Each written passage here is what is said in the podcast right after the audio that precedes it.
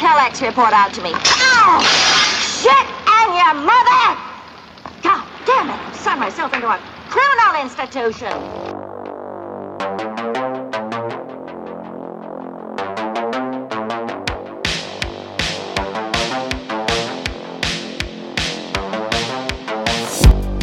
Greetings. You are listening to Cult Cinema Catacombs.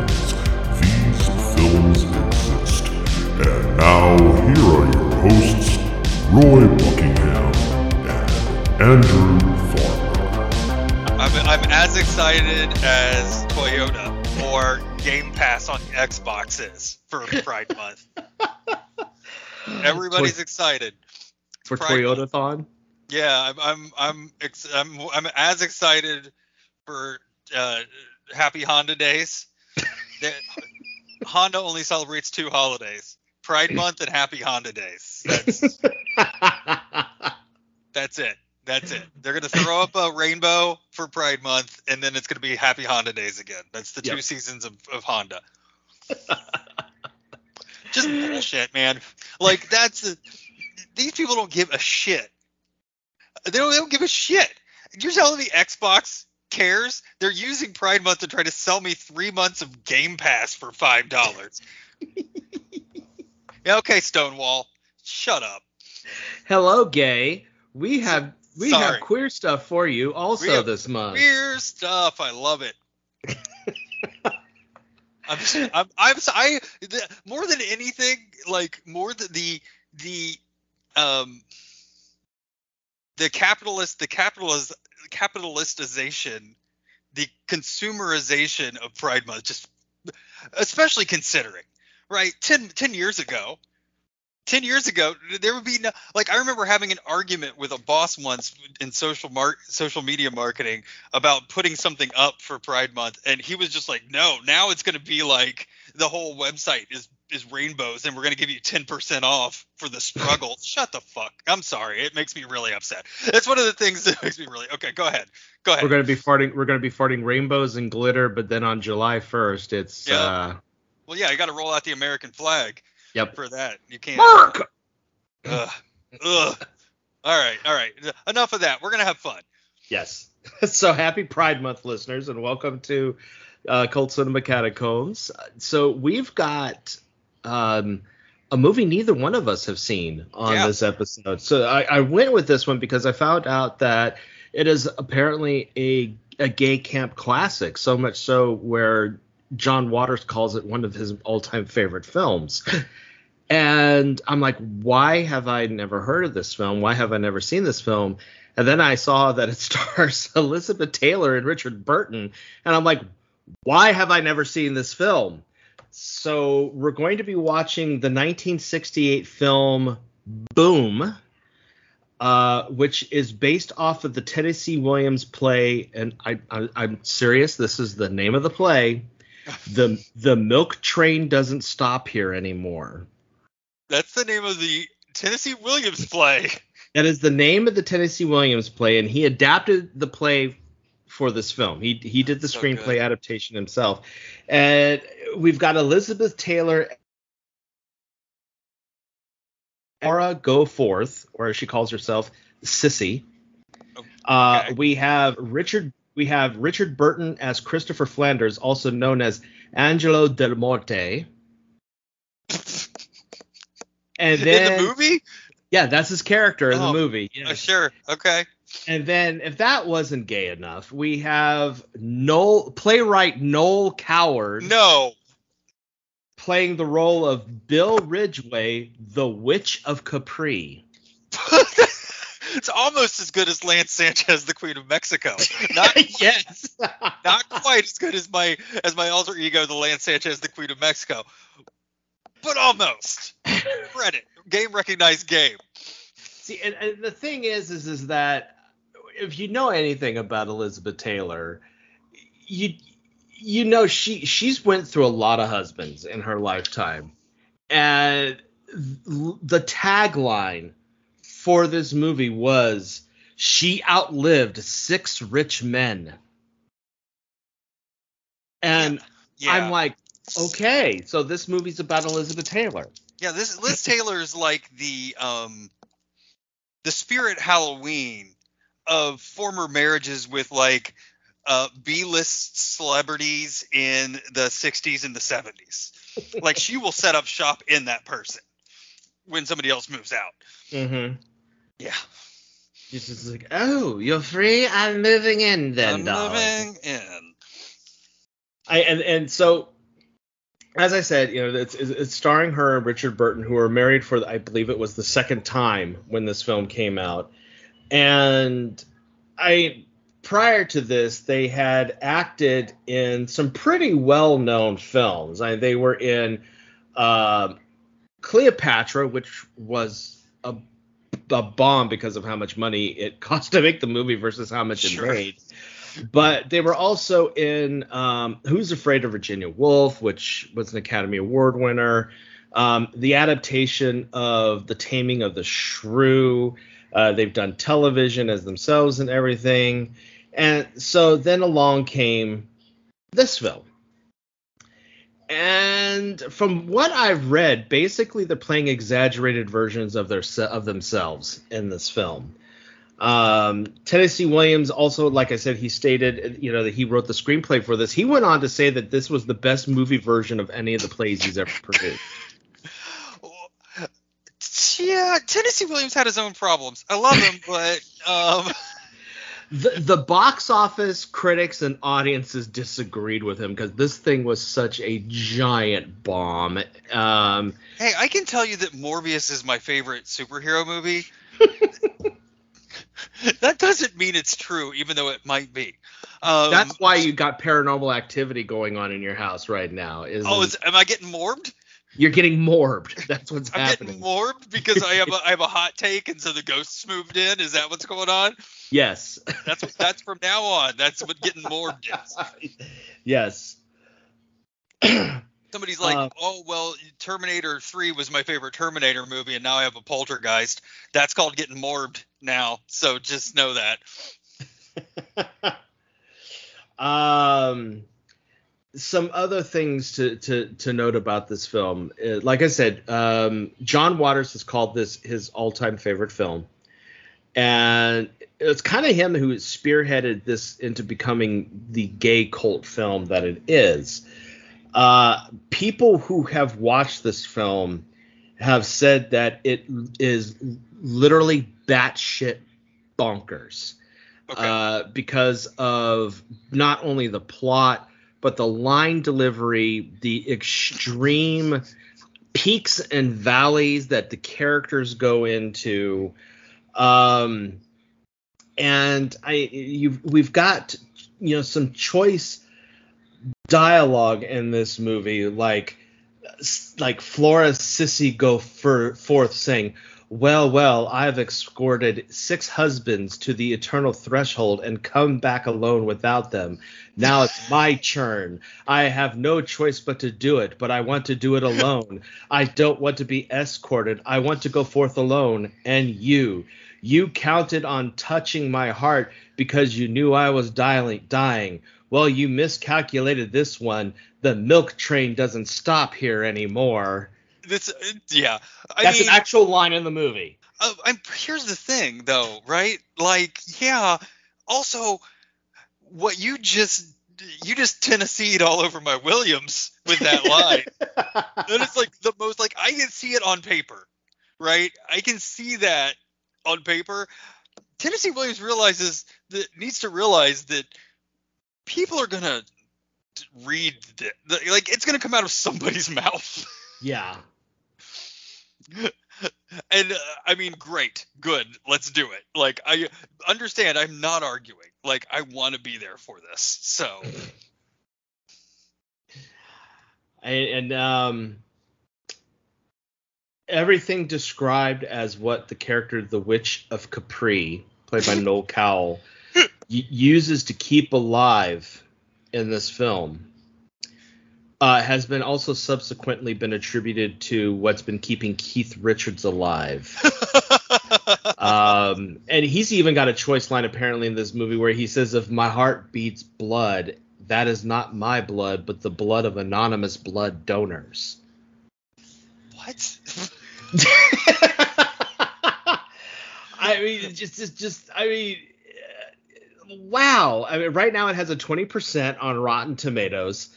Um, Time Magazine's review for this movie is is that uh, Elizabeth Taylor and Richard Burton display the self-indulgent freckleness of a couple of rich amateurs hamming it up at a country club.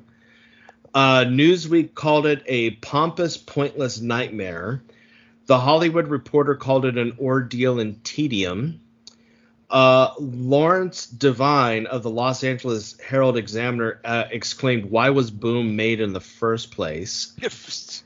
Um, love Roy. I love, and I'm not. I'm not being facetious. Like I love a vanity pick. I love a vanity movie. Like a movie that you know is being made because they wanted to make the movie. What what was the Mae West one we watched? Oh, sex, Sextet. Yeah, I love it. I love the energy so much. Like I love just the pure ego that goes into it. And I cannot wait to watch this movie.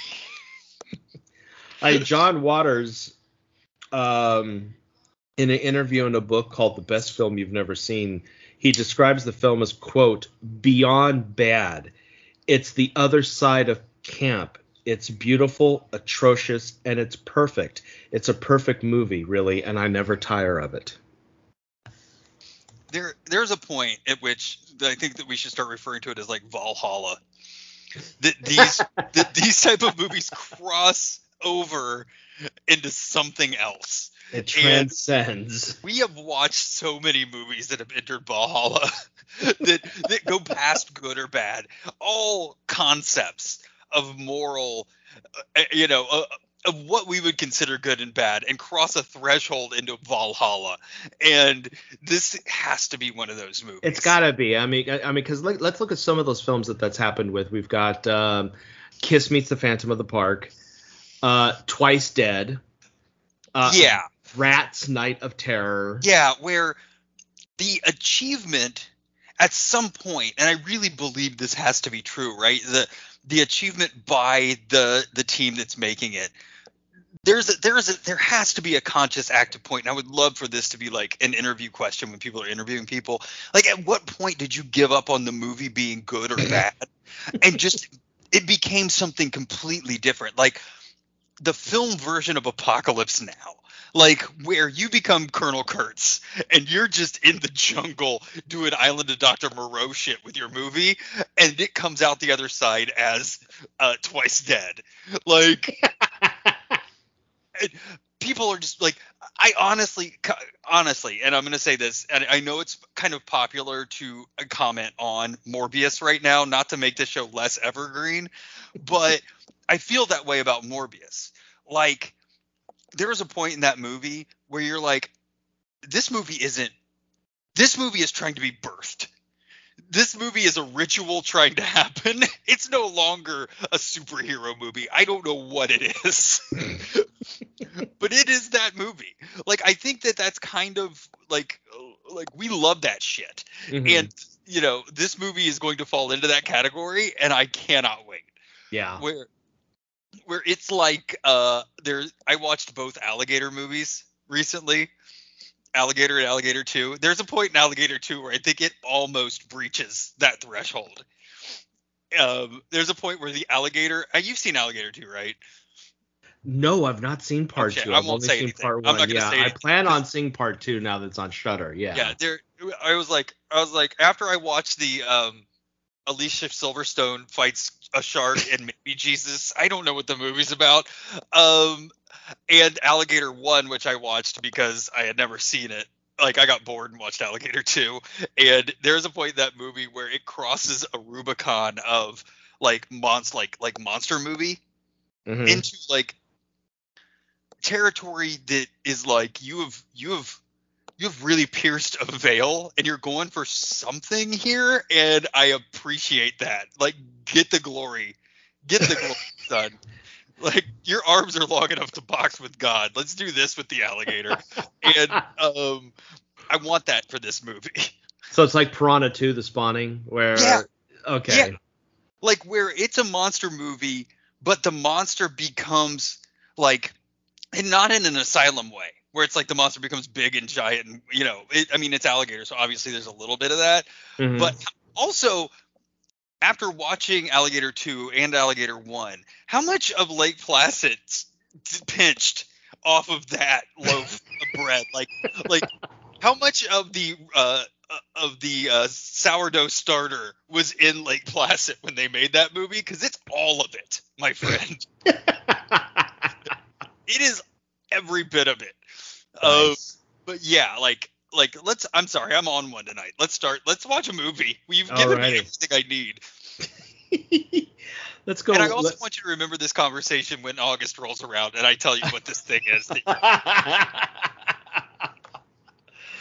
All right, let's go watch ourselves some Richard Burton and Elizabeth Taylor o- try to outact each other. just remember in, in August, Hitler made paintings. okay. Just you'll it'll, it'll make sense. Oh God. All right, gang. We will be right back after we watch Boom. Wait a minute. No, Andy, we're not ready for Boom yet Okay. because I got something else for you as well. Boom is not the only thing we're going to be Okay. watching on this episode. I've I've got a, a little uh hors d'oeuvre for you, a little accoutrement for you. Oh Um, God. All right. so um exploring online you know you run into things and you know looking up you know gay kick sh- sh- things like i like to. Um i ran into something Like online. Yeah like i do. I, I ran into something online. And um we need to watch this and discuss it before we wa- watch and discuss boom so this is going to be a rare episode, folks, where we're going to have three segments instead of two segments involved with this. Um, because I found. Do you remember a show from the 80s called Madam's Place? Yeah, with the drag queen puppet. Yes, Waylon Yeah, Flowers and Madam. purple dress. Yes. Yeah, I got it. Well, someone has uploaded episodes of this show onto YouTube. Oh God. Okay. Uh, first and foremost, I forgot that Corey Feldman was a cast member on this show. Corey, I didn't know. I don't think I knew that. Yeah, he he was he was a regular. He didn't appear at every episode, but he was a regular along with Edie McClurg, um, and Judy Landers was a regular on the show. Uh, I think it was it was either Judy or Audrey. It was one of the two sisters, one of the two Landers sisters. Um, but this episode that I found, I quite possibly think I mean th- this is one of those things where if people did not realize just how homosexual Waylon Flowers was, this episode either would make you realize how homosexual Waylon Flowers is, or you're just that oblivious. Okay. And it's an episode that stars famous drag performer Charles Pierce. Uh, Char- Charles Pierce was famous for his impersonation of Bette Davis. Uh, probably one of the best Bette Davis drag performances and, and, and female impersonations ever. And it, I picked this because he based his performance of Bette Davis off of Elizabeth Taylor's impersonation of Bette Davis in every uh, Who's Afraid of Virginia Woolf. So in this episode, Charles Pierce plays his um, either cousin or aunt. I can't remember, but he comes to visit, but he suffers from an affliction.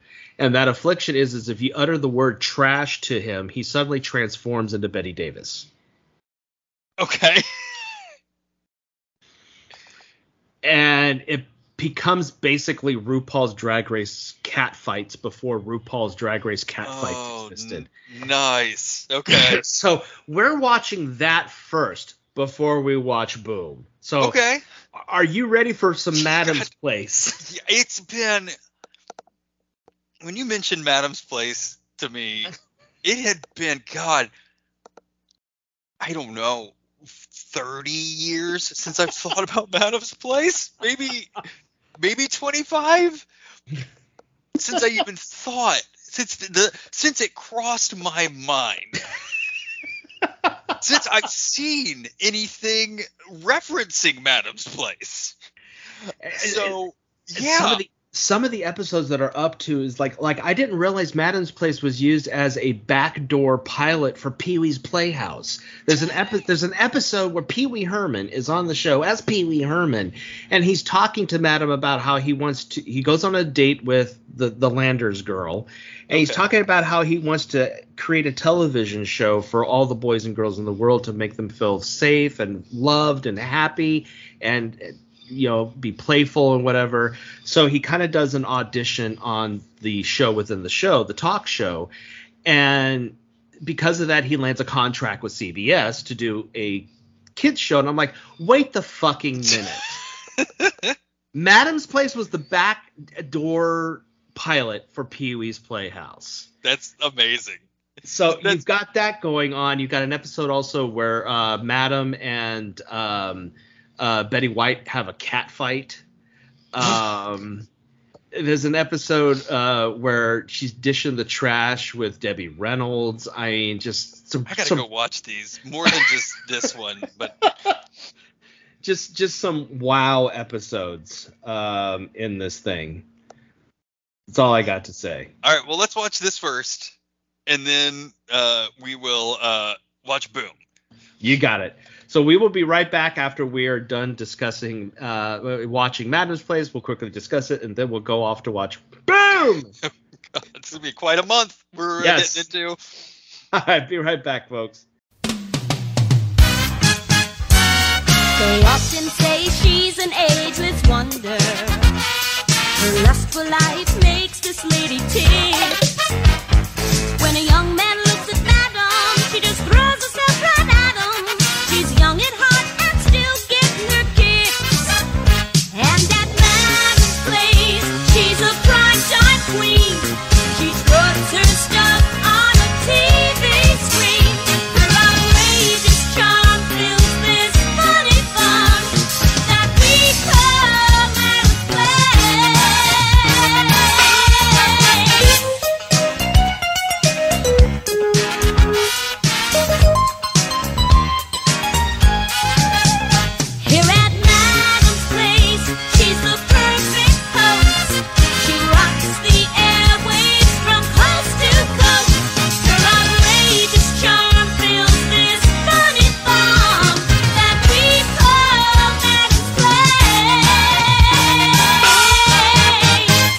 that was uh that that that was quite a trip back to the 80s there now, wasn't it? I listen. I love it. Uh, I it is it it is tailor made for me because we all know how I feel about variety shows, right? Ah. Like we've been over that. You know, we all know how I feel about 80s sitcoms. We've been over that. Like, and uh, I gotta like uh, the inclusion of a obvious puppet that is not Alf in a TV show is also a plus for me. Um, pretending this puppet is a human person is great. Like that host a hit that host a late a hit late night talk show. Yeah, I might have to watch all the rest of the episodes again just to do it on my own time. So that's what this show's done to my brain. So now were were you familiar at all with Charles Pierce before watching this episode? Yeah, I was, and I don't know why. Um, I don't know why, but yeah, I was. Uh, probably just tangentially through being alive and moving in the circles that I've moved in. But I've never sat down and like actually watched Charles Pierce do his thing. So it was it was good. It was fun for me to watch for sure. Yeah, he's definitely known for his Bette Davis impersonation out of all of them. His stage show gets definitely a little bluer than that. I didn't need Mae West flashbacks to what you made me watch before, but I think it was a better Mae West than Mae West was for real. Yeah, like he's a better Bette Davis than Bette Davis Right? was. but uh, yeah, Charles Pierce was great at doing uh, female impersonation, and yeah, Bette Davis is definitely one of the best ones he's ever done. And like I said, that that's a the routine that he was doing on the show is a very toned down, made for television version of his routine. I'm sure. He, Yeah. he goes further than that than he did on the show. Although he does got some great lines like, "Is it true that on your car it says for covered wagons only?" I, There was some he he delivered some his delivery's great. Like I, I him like like Paul Lynde level delivery. Mhm. Like just quick and seemingly um earnest and off the cuff and he's just that fast and um it was it was delightful compared to everything else we did this month. Delightful. I, I Boom, it was delightful. I will say I think the best joke that he said though was when you know Madam was trying to convince him who he really was and he wasn't Bette Davis that he was actually um, her cousin Charlie. He's like, "Don't you remember me? I'm your cousin Madam." He goes, "Oh yes, yeah, that's because your mom called you Madam because she couldn't spell bleh." I'm like, damn. it was good, man. It was great. I uh, all the characters fantastic. Um, you know, it was spot on 80s, uh, right down, right up and down the line. Uh, Paul Reubens episode was just uh, truly a delight to watch. Yeah, so yeah, so you watched the Paul Reubens episode, or uh, like I called it, the backdoor pilot Yeah, to Pee Wee's and it Playhouse. was. Yeah. And he's like 12 years old. and He's just so handsome young in as that episode. shit. Just handsome as shit. I forgot Like- Paul Reubens used to be that young. It's like I'm looking, Yeah. I'm like, God, you're so young here. and adorable. Just you know, because when when you know it's hard when you watch Paul Reubens' career arc, you know, and yeah, he had his he had his thing, which okay, whatever, do what you're Mhm. gonna do. But um, who am I? Who am I to say it? You know. Um, but like getting into his later stuff, and um, you know, he's definitely aged. But back then, man, he was just a cutie, adorable little guy, funny obviously loved what he was doing. It wasn't Mhm. blue, like you said. I, I'm pretty sure. You know, we all know that his stage stuff back then was a little more avant-garde, a little more blue. But this was all, you know, uh, G-rated, f- fun stuff. There was a great bit. There was a really great bit in the episode where um, I forget her name. What's what's the niece's name? Oh, I forgot. Uh, it's the Lander sister. Yeah, I don't know who Yeah. you're talking about, but I can't remember the character's name. Where Judy. Judy. Judy meets the the nude Madam's nude model. Like that scene was funny. Mhm. Like straight up funny. Like the way everything was delivered, the lines were set up. Like it was. It's great. Like I, I think everybody should watch this show. It's just fun. Like it was a good. It was a good in between palate cleanser for what we watched. The other two things for the month. So yeah. What's interesting is that if you, uh, depending on what episode you watch, I mean, like I said, I totally forgot he was a cast member of this show. Uh, one of the supporting cast member characters is is played by Corey Feldman, a very young uh, Corey Feldman, and also uh, another cast member who occasionally appeared on the show was Edie McClurg, and she played uh, Madam's psychic advisor. Oh yeah. Yeah, Oh, that's fun. but she had tons of guest stars on the show. I mean, I was looking at some of the episodes, and I'm like. hmm God, look at who she got to appear on the show. I mean, you got you got Betty White. You got there's one episode with Phyllis Diller, uh, one episode with Frankie Avalon, out of all people. um, I uh, Ernest Borgnine was on an episode, and I just a, a who's who cavalcade basically of guest stars. I mean, Scatman Scatman Crothers was on an episode. did he did he tell her she had the shinin? No, no, but I remember I remember watching the episode and and him and Madam do some scat singing. Oh no. Yeah. Oh no. Oh yeah. That's not great. it's problematic. But okay.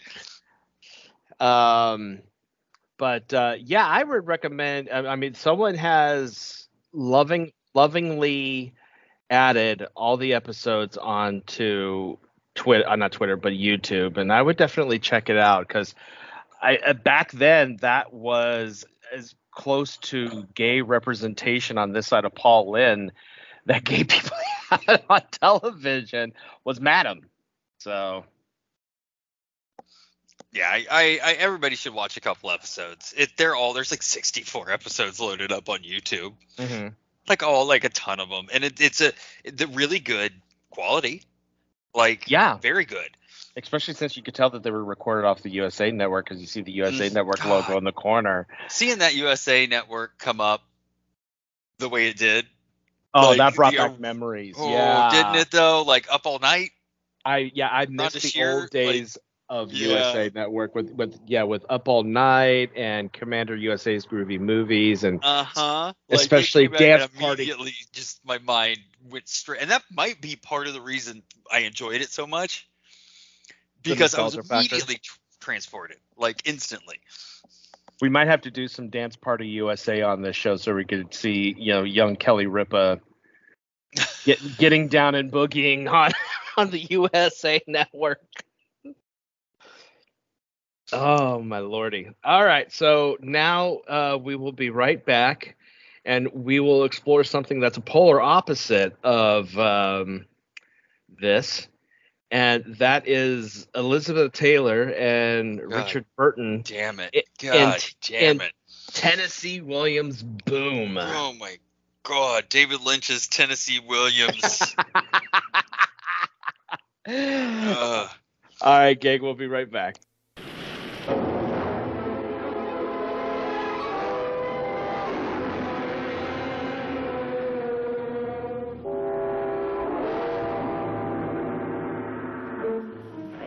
I need myself a lover.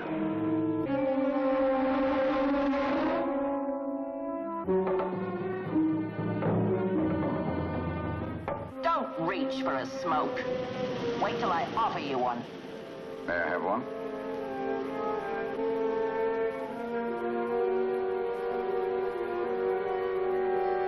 Kiss me for it.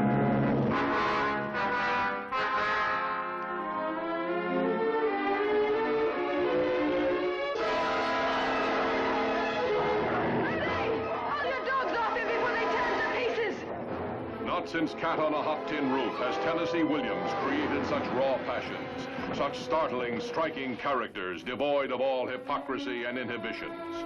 Is this a time for kissing? Not since Who's Afraid of Virginia Woolf have Elizabeth Taylor and Richard Burton been so emotionally explosive. Vicious lies, m- malicious distortion. So it's not true he was in your bedroom by invitation. She was rich, demanding, shameless, domineering, but in the depths of her soul, as frightened as any one of us. Die! Mrs. Goforth, don't move! He walked the vague line between lust and saintliness. I get panicky when uh, I've nobody to care for. Is that so? You seem to be setting yourself up as a saint of some kind. She had used her body as a stepping stone to wealth and domination. Now she wanted this stranger. Could she take him on his terms? How many times do you have to be invited into a lady's bedroom?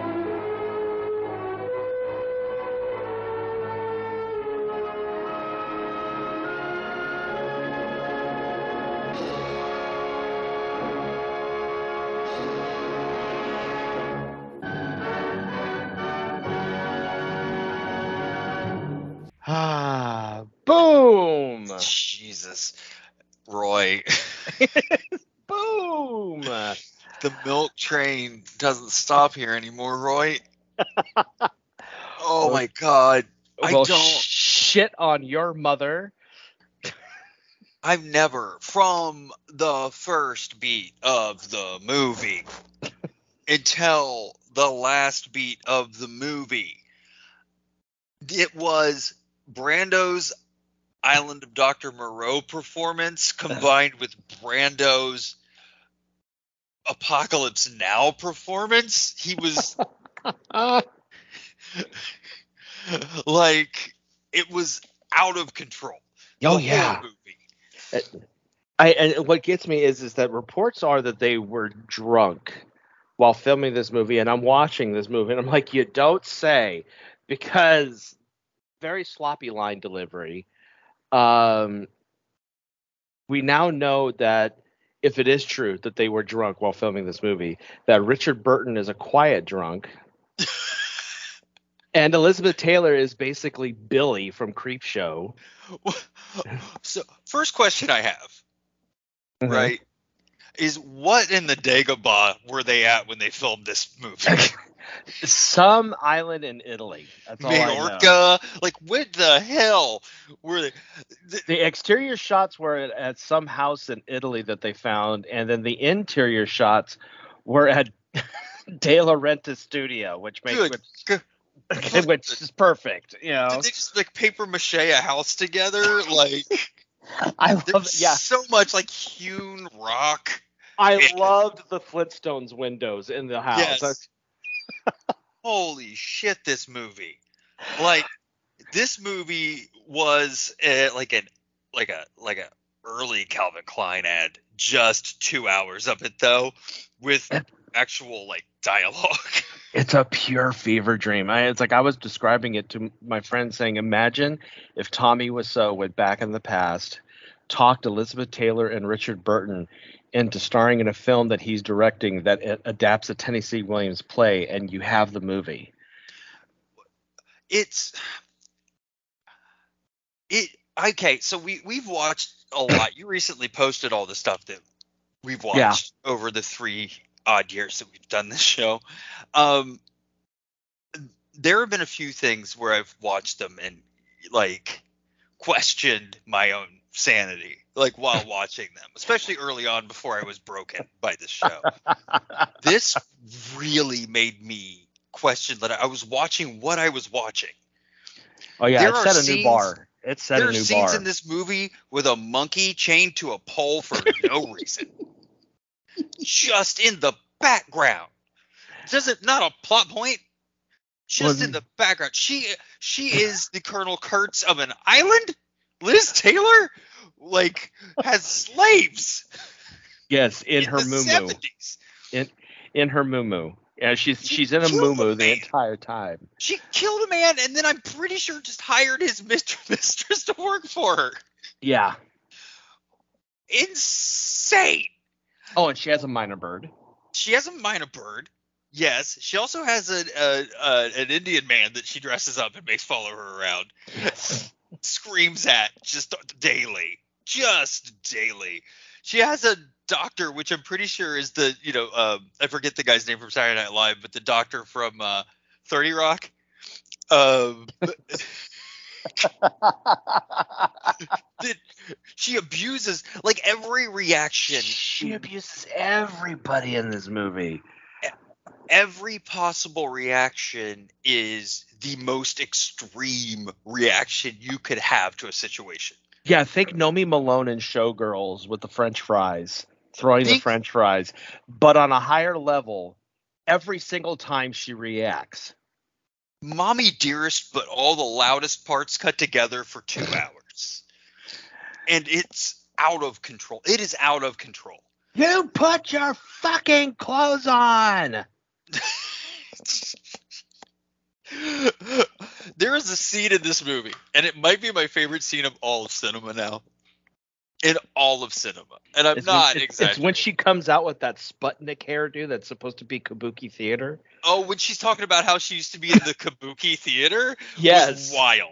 Was wild. But no, I mean, there is a scene in this movie where they're dining outdoors. By the way, there is a man who rides a trolley into her home like Yes. the secret wonderland in Mr. Rogers with its own theme song. Yes, no, Noel Coward as No as cowl. the witch, Yeah. as the witch who stays alive and youthful due to blood Yeah. transfusions. It has way. blood transfusions from like children to stay alive. And it's like, and I love the way that Elizabeth Taylor dresses it also nonchalant. It's like, oh, is it true? It, it, literally, she's like Judy Garland slu- slurring all over the place. Is it true? You said the blood transfusions. Dude. to stay useful. Let me tell you about life. and then there, but there is a scene in this movie where she is she is uh ill. Like she's she has i don't know what she has. I assumed it was consum the consumption. yeah something. Some kind of di- wasting disease. Mm-hmm. and the, they send a doctor to try to find out what's wrong with her to her island. And the doctor in, in an effort to make it easier on her brings a and keep in mind what hmm. 1960 1968.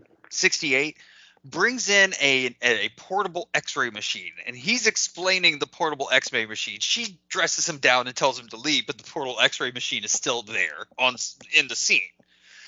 She apropos of nothing throws a portable x-ray machine 2000 feet down this cliff into the ocean. Uh, I, I, it might be my favorite scene in all of film, in all of cinema. And I the love Death Star run holds nothing when when shown against this scene in this movie. what what I love also is when she sees it, she's just like, it looks like a buggy for an alien, and you could tell like The alien trying yeah, for an alien baby, and you could tell like she was trying to remember what her lines were, but she was just so blitzed off of the alcohol. I think the actual line she delivered was, "It looks like a baby buggy for an alien baby." She said "baby" twice Yeah. in one sentence. Every scene Roy, was insane. What I love is when Richard Burton starts reciting the the the Xanadu poem to her. Yeah. Oh God. And he like says the first verse of the Xanadu poem, and you know he's saying it so eloquently in his Richard Burton voice, and then all of a sudden we get Elizabeth Taylor go, "What?" well, the, Richard Burton's no better because basically Richard Burton is a Black Widow. Like he kills, he, he goes and, and marries off to, to, to old rich women before they die so he can get their fortunes. Yeah, That's some his sort of some sort of angel of death. Yeah. Yeah, but we open the movie with Richard Burton on the back of a speedboat with two giant burlap sacks, and then just jumping off the speedboat, swimming a mile to shore, climbing a thousand foot sheer rock face, and then getting attacked by Dobermans. Mhm. That's how the movie opens. Apropos of fucking nothing. Oh, and the, and, and the the person that she has in charge of the Dobermans is a dwarf, Yes. Oh yes. Yeah. dressed dre- dressed up in Nazi clothing. I swear. He's definitely like. Yeah. Yeah. he he's definitely Heil Hitlering all over the island. I mean, she i'm telling you man she this is colonel kurtz on a but it's liz taylor and martin sheen is richard burton and she locks him in a room for god knows how long. Oh and yeah, brings out this mobile. And he's got a craving for milk. yeah what is the mobile?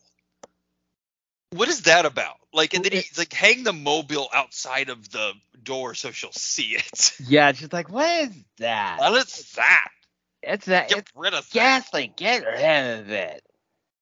Dictation. dictation dictation Oh my god. Okay, so the scene when her and Noel Coward are dining, and she talks about her theory that all life is memory. That's one of those. Immediately, I'm thinking, oh, this is one of those conversations that you have with the woman at the bar you don't want to get into a conversation with. right She's like, I stood over here. Now I move over to there. That's memory. And then I move over to here. That's memory. And then I come back over to here. That's memory. Everything's memory. I'm like, oh God. here she goes. Meanwhile, 30 minutes into the movie, Chris is watching it with me and he goes, Oh, just die and get over with it. and you he wanted Elizabeth Taylor to die so bad. and you keep expecting her to soften like that to be the thing like finally richard burton gets through and she saw no Nope. till the last single beat of the movie she is a raging bitch What I love is like she coughs up blood and then immediately turns to him and goes, So you want to fuck? yeah Yeah. You have an amazing body. Does she though, Richard? Just constantly wearing like like sheer like moo moo like A Oh. like like Z cuts. And at one point, you can definitely tell she was not wearing underwear under that moo She's standing in front of one of those weird windows. And then all of a sudden, I'm like, oh, okay, she's na- she's she's naked under that. Okay, there's her bush. Okay, Sure, there it is. Yeah. All right. there's there's Elizabeth Taylor's passion right there. By Uh, far not the weirdest thing I've seen uh, in this movie. Because they keep sicking Dobermans on people. uh, and then the the whole dinner the, the, whole dinner scene was just awkward and bizarre. And then the the whole abuse that she gives to the woman that she hired to write her autobi her her autobiography. And um The which- scene where uh, Burton uh, manhandles her, where he goes into her room Mhm. after her husband, after we find out that her husband was murdered by Liz Taylor and she's made, writing her autobiography, Mhm. where he takes the picture of her husband and puts it in a drawer. yeah God. God. This whole movie is insane. and what kills me is is I mean they they make this big ordeal about you know it's Burton and Taylor lighting the screen with passion. They don't start acting with each other until literally 50% into the film. Right. There's a scene. oh my god, I forgot about my favorite scene in the movie. One of my favorite scenes, outside of the throwing the X-ray machine into the ocean, which I will never in my life stop talking about. Um, when Richard Burton gets to the island, they give him a kimono Yeah. and a samurai sword. Yes. Just- yeah, she's just like, because they talk about how his clothes are torn and everything. So she's picking an outfit, and she picks a kimono with a sword. I'm like, it's, a, it's a it's a ceremonial samurai garb. It's a warrior's garb. You better keep that. You better keep that sword on you at all times. What is ha- what is this? What is this?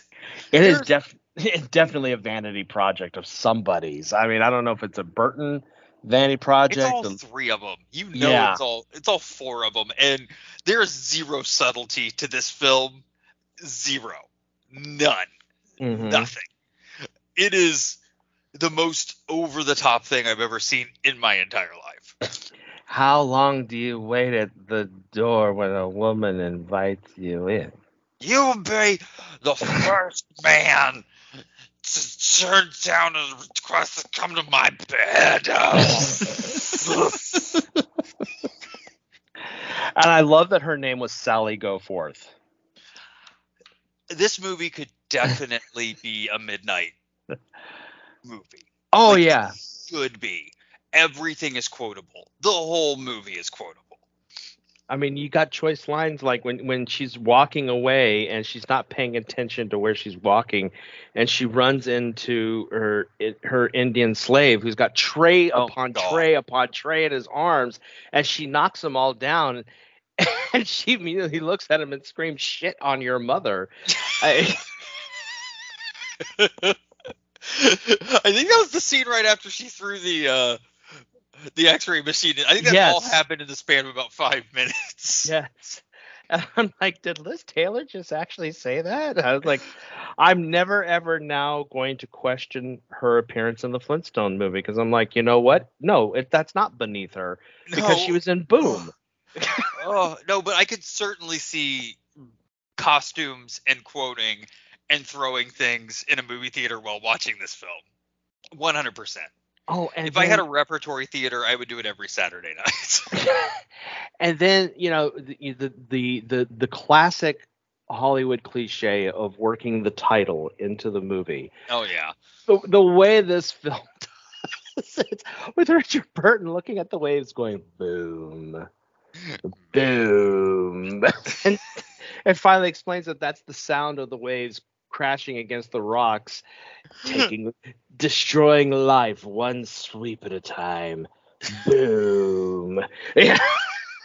oh my God. I don't. I- I don't, man. I. Uh, You've broken me to the point where this is one of the favorite things that we've ever watched. I can't explain why. It's like, just because of the fact, I think it's because I mean, what, what I like about it is the fact that it has the audacity to exist. And yeah, the, the more I and more I start thinking about the bullshit that happened in that movie, oh, the more I start giggling because I'm like, Yeah. God, that was an actual choice they made for this movie. Oh my God. Yeah. if art, if the if if if the reason for art is to transport you to somewhere and make you feel like make you feel out of your own body, this movie does that. Like 100%. Like there were parts where I didn't know where I was. I was like, I don't know what's going on. Like it, it's. Oh my god, yeah. uh, Everybody, go just pull it up, watch it. I guarantee you, you will not be disappointed. you will not never for, disappointed. you will never forget this movie for your entire life. You'll find yourself quoting it. Yes. You'll you'll find yourself thinking about bullshit that happened in this movie and just start cracking up like the the like the the the, tro- the, the skyborne trolley transport, uh, which is used twice in the movie because Yeah. the second time Richard Burton is is riding it with her and is like taunting her in it, like threatening to kill her while Yeah. inside the gondola, and then and then after he's like, haha, I'm just kidding, and then she's like, well, don't do that. I want to fuck you. There's Yeah. a scene. There's a scene in this movie where Burton's got his sword and he's like on the table and on the balustrades to the to the cliff. Like, and Liz is freaking out. Get out! I don't like this. This is, this is your, your violence and tensions. This is. Just like, what? This movie, just everything in this movie. What I what, I love is like when when he's sw- she sees him swimming in the ocean. He's obviously naked in the ocean, and she's just like just literally drooling while watching him, and and and just like, oh god, yes, he's so sexy. I want him. I want him. And the minute he gets out of the water, then that's when she screams, "Put your fucking clothes on!" Isn't I'm that like- after she takes him to the slave quarters? Yes. Okay. I have a house down here, and I just put them in there, and they'll figure out what to do.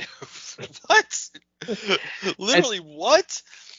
And then when she's like flip flopping back and forth between kicking him out of the house, and at one point she's like, I hate him, but I really need the presence of a man. like, so in other words, your drunk ass just wants him to stick it in and then leave. Damn it! God, damn. everybody watch this movie. Watch it with people And that you, you, can talk to about it while it's happening. and you'll be in disbelief that this was a Tennessee Williams screenplay until you hear Elizabeth Taylor utter the line, "The milk train doesn't stop here anymore." At that point, I'm like, "Yep, there's Tennessee Williams right there. There's there's a batshit line he would have someone say right there. That's that's up there with I've always depended on the kindness of strangers. Uh-huh. You know? Yeah, like, oh, okay, yeah, watch it. Just watch it. Just don't let us live in this world by ourselves. it needs to be populated with more people. Can you just? Can you watch it though? Just watch it. We're gonna tell you to watch it. You Oh, yeah. Watch it. Watch the boom. if you um if you sync this up with uh the uh uh what's the name of the circus that all the uh all the posters are for Oh, Ringling Brothers. no where they put them up all around town um Oh, Shen Yun. yeah it syncs together so just get the soundtrack get the soundtrack oh God! and w- w- and one other thing we forgot to mention was her attempts at trying to speak Italian in this. oh my god oh yes Grazie, the fucking who speaks English? Yeah. she that's literally Dictation. At one point when she's trying to talk to the crowd, she says, "Fucking who speaks English?" I'm like, oh my god. That wasn't in the script. she just didn't want to try to speak Italian anymore. And so one poor guy reluctantly comes up like, I do. Yeah. I'm like, oh, this is uh, improv at its finest right here. Let it roll. No cuts. We're gonna Ed Wood this shit. Let it roll. no edits. Let's go. One take. oh man, yeah, you got to see this thing to believe it. It is on YouTube. Um, the I actually just bought this sight unseen from Shout Factory just because I've heard so much about it. I'm glad I did. Um, there's a great little documentary on the Blu-ray from critic uh, Alonso Duralde about the batshit insanity that is this film, and um, I haven't watched the film yet with the commentary. I'm gonna have to watch it next because the commentary is by John Waters. Yeah, yeah. So yeah, gonna, if it ever comes available again, I'll buy it uh, because I like pain and um, because I really want that John Waters commentary on what I, I watched. I can only imagine what he has to say about key scenes in that movie. Ah, well, next month is our fourth anniversary. Oh, shit, that's right. Oh yeah, baby. so we're doing something special for our fourth anniversary. We're doing three movies. Full ass. To- this is we've been waiting for this. That's all I'm gonna say. So there is one film that Andy and I came to a consensus on and have decided, yeah, we're going to do this movie because we feel it's a long time for us to do this movie. It's one of the most infamous cult films of all time, Yeah. Te- a tentpole uh, cult film. We are finally on this show going to discuss Samurai Cop. Jesus, so good. Uh, it, it was inspired by basically it was inspired by LA uh, by New York Ninja. It was like after we watched New York Ninja, it was like okay, now we have to do Samurai Cop. Yeah, there are movies that we should do like well what's funny was we decided that this was our anniversary and we wanted to bring m- the best to the table of what Mhm. we could do. And both of us immediately said Samurai, Samurai Cop. Like, Shit, I was gonna say Samurai Cop. So we were like, let's just both do that and then choose our own. So Samurai Cop is 100% in that mix. Yes. So we'll be doing Samurai Cop, and then I chose a film, and Andy chose a film. On this episode, I'll reveal the film that I chose. Um, and it's a Yes. spe- it's a special one, Andy, because this film harkens back to a trope that you enjoy. Okay. And that and, and that is the all-star cast. Yeah, I do love an all-star cast. And this all-star cast is from the year 1979. Oh, okay. All right. Um and what's special about this movie is one of the stars makes their acting debut in this film. Oh, And it's a it's it's a star that you enjoy and an I enjoy. And that star is Patrick Swayze. oh shit. Okay. The movie that we will be watching is the 1979 Patrick Swayze acting debut, Skate Town, USA. Yes. Are you fucking kidding? um, oh yeah, baby. here is the rest of the cast of Skate Town, USA. So we have Patrick Swayze making his acting debut as a leather clad leader of a roller disco gang. Yes. Um, one of his assistants is played by um, uh, Horshack from um, uh, Welcome Back, Kotter. Right. Uh, they are going up against Scott Baio Okay. and Maureen McCormick. What? All right. yes. All right. I've never Um, seen this. I know it exists. I just, I've never watched it, so I am over the moon right now with this. And, and then there's another unknown blonde guy who happens to be great at um, skating also that they they put up against Patrick Swayze also. If that was not enough, we have the owners of the roller skating rink played by Billy Barty okay. Go. Okay. and Flip Wilson. Wait, wait what? The Flip Flip Wilson. the owners of the skating rink Uh-huh. are Billy Barty Uh-huh. and Flip Wilson. Uh-huh. Okay, I mean, okay, I'm. This is just yeah. the cashier of this roller skating rink is um oh god uh, uh Judy Landers. So okay. Judy so Judy Landers is back. Okay. Uh, at one point, Flip Wilson does become Geraldine. So we have really. yeah. So we have Flip Wilson as the owner, uh, the co-owner of the roller disco rink, and Flip Wilson as Geraldine. Okay, two separate Two, two separate, separate entities within two the separate entities played by the same person. Yeah. Okay. And then if that wasn't enough, we also have Ruth Buzzi. Oh, oh God. Really? yes, as the leader of a religious right group who is coming in to investigate the, the roller disco rink to make sure that nothing deplorable is happening. okay. All right. All right. I am very excited because I've never seen this. So And then if that was not enough, they have three very, very, very, very old, I can't believe they're still alive, old school original vaudeville comedians from the day of vaudeville in this movie as three old guys who's trying to pick up then Miss July of Playboy. Okay. I'm excited. This is good. This is And- good. And at the same time, we've got music from Earth, Wind, and Fire. We've got the Jackson Five. Right? I this thing was not available for years because of soundtrack issues, but now the film is finally available, and somebody had the good sense to upload it to the Internet Archive to watch as well. Thank Okay. you, Internet Archive. So that's why I was like, when I saw it was on there, I was like, we need to do this movie.